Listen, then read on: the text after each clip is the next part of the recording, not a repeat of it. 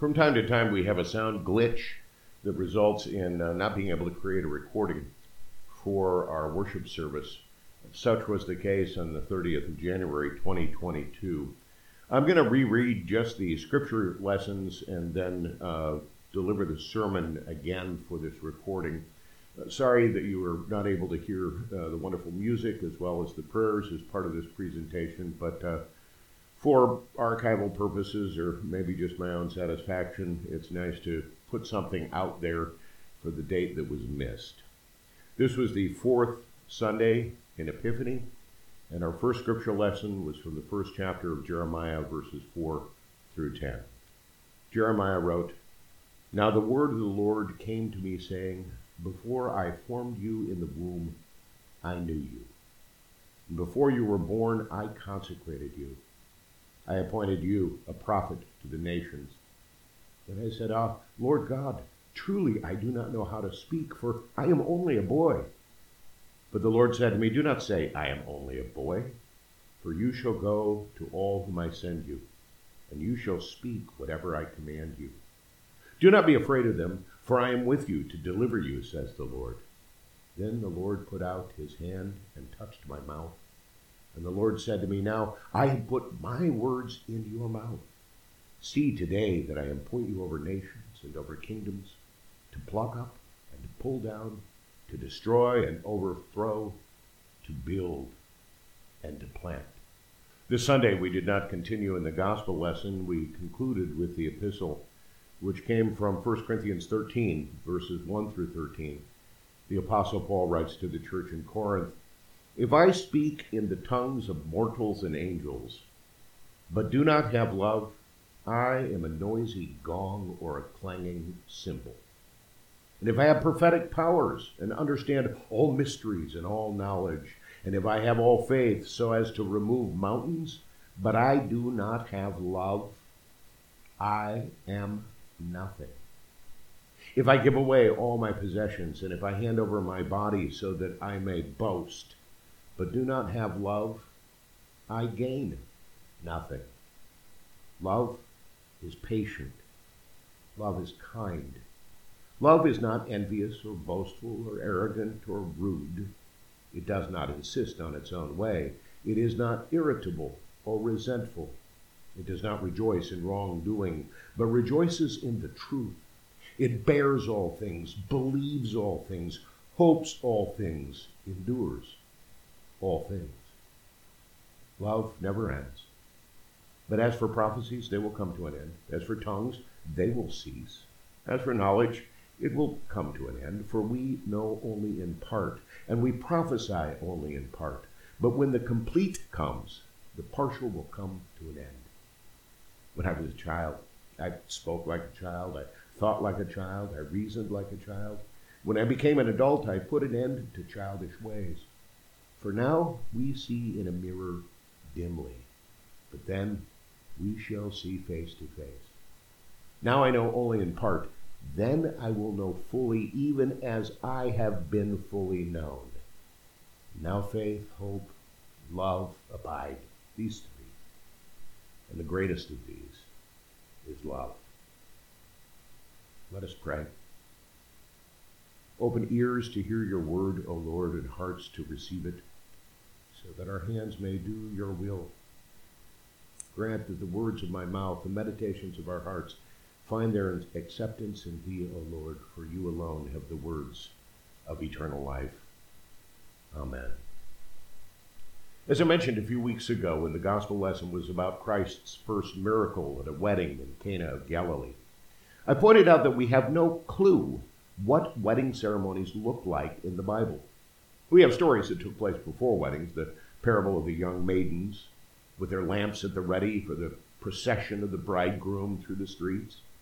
And we have several stories about postnuptial banquets, about kings throwing banquets and who was invited to the bridal feast and who was not, who was cast out.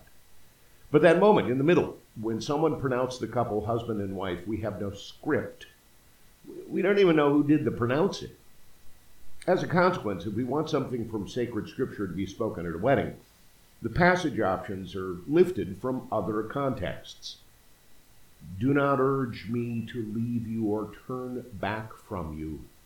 Where you go, I will go, and where you stay, I will stay. Your people will be my people, and your God, my God. That's a beautiful passage, isn't it?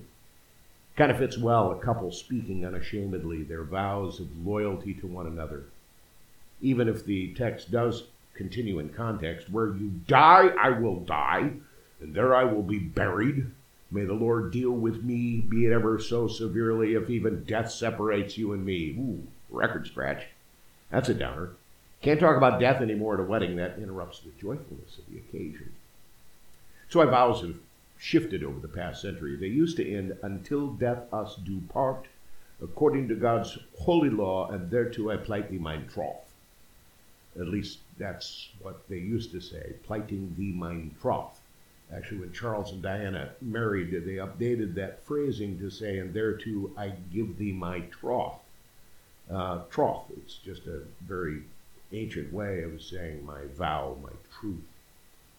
But now, traditionally, the couple says, As long as we both shall live, this is my solemn vow. The sentiment is the same, but we prefer to focus on the living side of the equation rather than the expiration of the vow upon the expiration of one of the celebrants.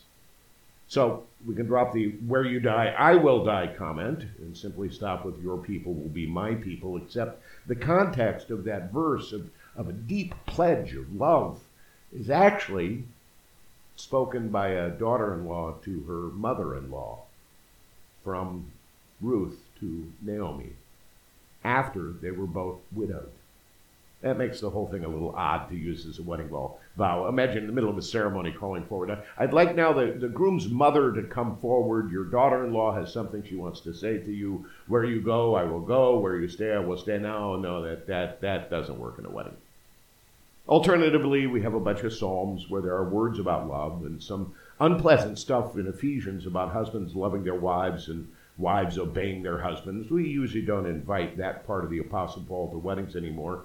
And then there are big chunks of the Song of Solomon that talks, well, more about lust than it does about being weddingly. Which leaves us frequently here at the first verse of 1 Corinthians 13, the love chapter. And it's not bad. Love is patient, love is kind, not boastful, bears all things, believes all things, hopes all things, faith, hope, love, abide these three. But the greatest is love, except the context problem. The context. In 1 Corinthians 12, Paul is exhorting the members of the Corinthian church to start treating one another with mutual respect, like parts of a body, each important in its own way, but all interdependent the eyes, ears, hands, mouth, feet. You all need each other in order to be a body, writes Paul.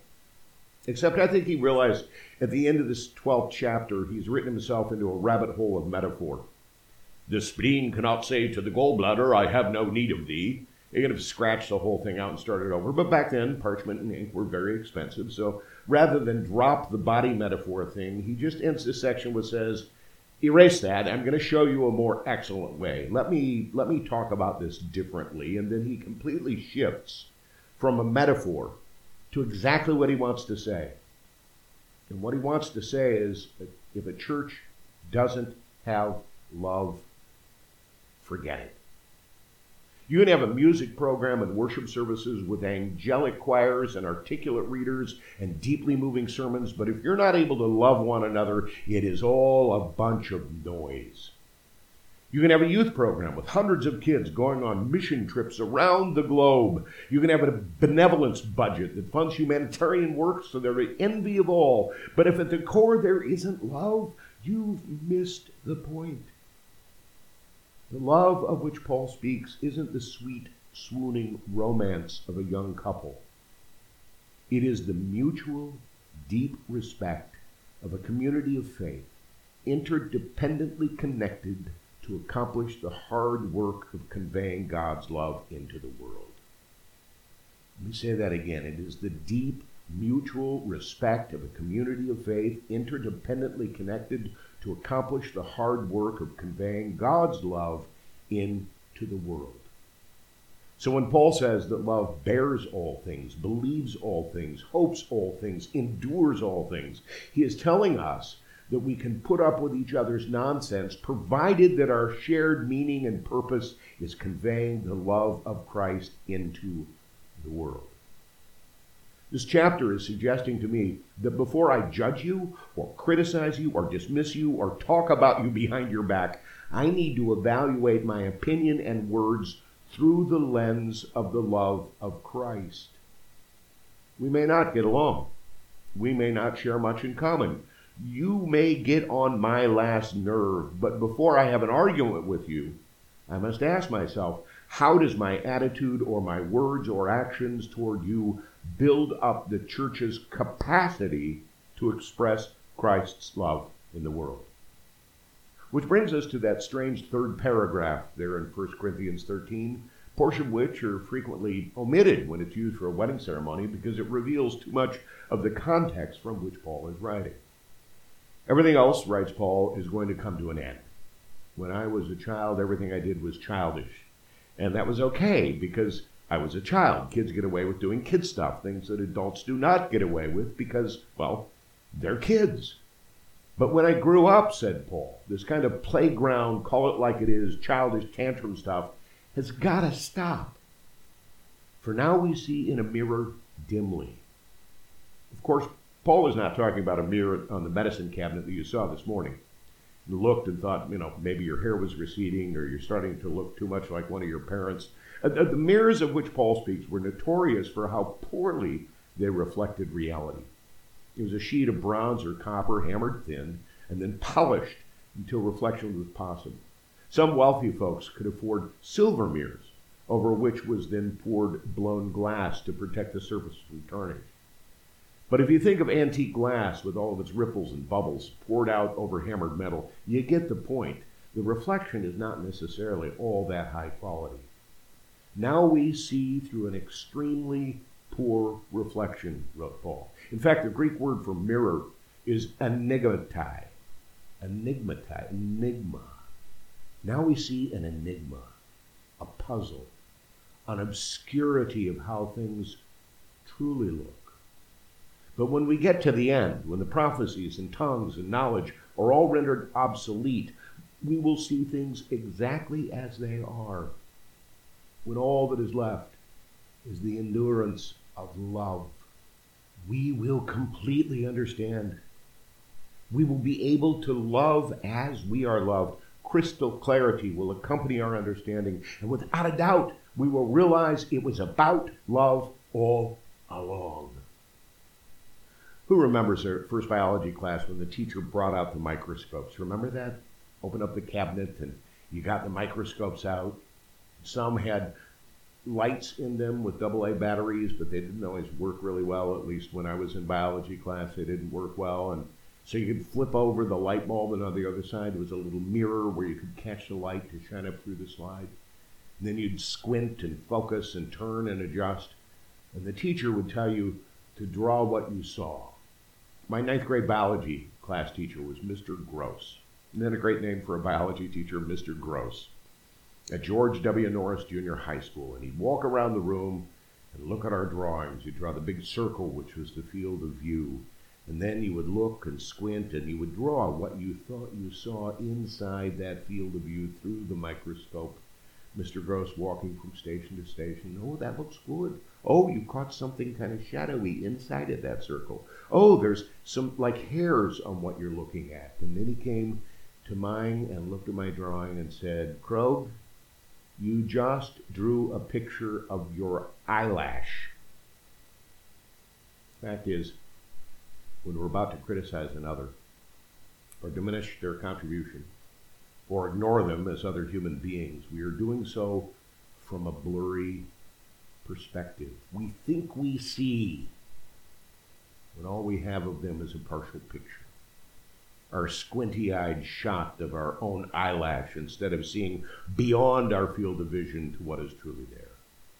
Most likely, not of how God perceives them, but of our own selfish view. I know in part, in part, like the tiny speck of eyelash, which isn't our true focus. Love, says Paul, is the enduring capacity to see things as they truly are, for things to snap into focus, not as we think they are, not as we perceive them to be, but as they truly are. So the suggestion is this if we look out into the world and do not have love, look again. Refocus back out to the perspective of God's view, because God's perspective is accurate. When God looks upon the world, the overwhelming, accurate depiction of how things truly are brings God love. And if we do not find ourselves overwhelmed with the perspective of love, then we have not yet focused. Our mirrors are cloudy. Look again and again and again until we find love. And then we know that we are using God's focus. I'm going to end with one of my dad's favorite stories. Not all of his favorite stories were jokes. Many of them were, but this one was not. My dad didn't always tell these stories outside of the home because, in addition to being painfully shy, he was also a little sentimental. And he didn't like getting choked up in front of other people, but he didn't mind too much in front of his own kids. The story is about a man who had been blind from birth, who was given the opportunity for a sight correcting surgery. After a lifetime of blindness, he was going to be able to finally see. And it concerned some of his friends because he was married. And while he did not know, they did know his wife was not particularly attractive. He was good looking, but she was not. And they were worried that when the bandages were removed and he could see her, things might get a little awkward as they moved forward. But what were you going to do? Then came the day for the dressing to be removed, the gauze to be pulled off from his eyes, and he could see light for the first time, and slowly through the drops, as they carefully pulled away the tape, and he blinked. The eyes came into focus for the first time. And as the blurriness faded, he looked upon the face of his wife and began to cry. Overwhelmed by the power of sight, he was sobbing. Finally able to speak, he said, I cannot believe how fortunate I am because even in my blindness, I married the most beautiful woman in the world. See the point? If I have not love, I'm a sounding gong, a clanging cymbal, a bunch of noise. If I have not love, I am nothing. I gain nothing. I do not see as God sees. Faith, hope, and love abide. These three.